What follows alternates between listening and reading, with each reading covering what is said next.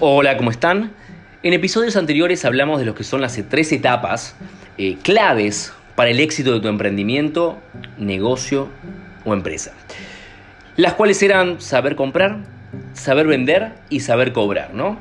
Pero uno se hace una pregunta, ¿no? ¿De cuáles de estas tres crees que es la más difícil de dominar? Y por supuesto es la de vender, ¿no? Para poder dominar, ¿no?, el arte de vender, porque yo considero que es un arte. Si bien uno puede aprender a vender, tenés que tener algo. Yo considero que tiene que haber una personalidad. No cualquiera puede ser vendedor. Tenés que tener cierta empatía, tenés que tener ciertas facilidades para poder comunicar, tenés que poder, poder ponerte en el lugar de tu cliente para saber qué está sintiendo en ese momento, cuál es el obstáculo que está afrontando, eh, cómo se siente, como bien decía recién. Eso es clave, porque toda venta es emocional y luego la justificamos racionalmente. Pero para poder dominar esto que decimos como que es el arte de la venta, solo hay que dominar tres técnicas, tres técnicas fundamentales que todo vendedor debe saber. La primera es prospectar, la segunda es presentar y la tercera es cerrar. Por lo tanto, cuando hablamos de prospectar, quiere decir anticiparme en el mercado a encontrar esos grupos, esos nichos, esos micronichos de gente o posibles clientes que podrían favorecerse de tener mi producto o mi servicio.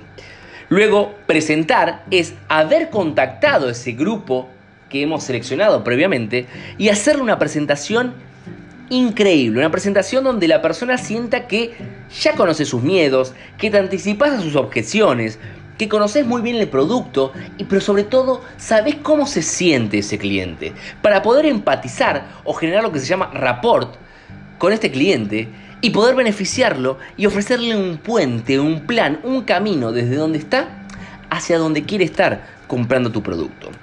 Y la última etapa o técnica es la del cierre.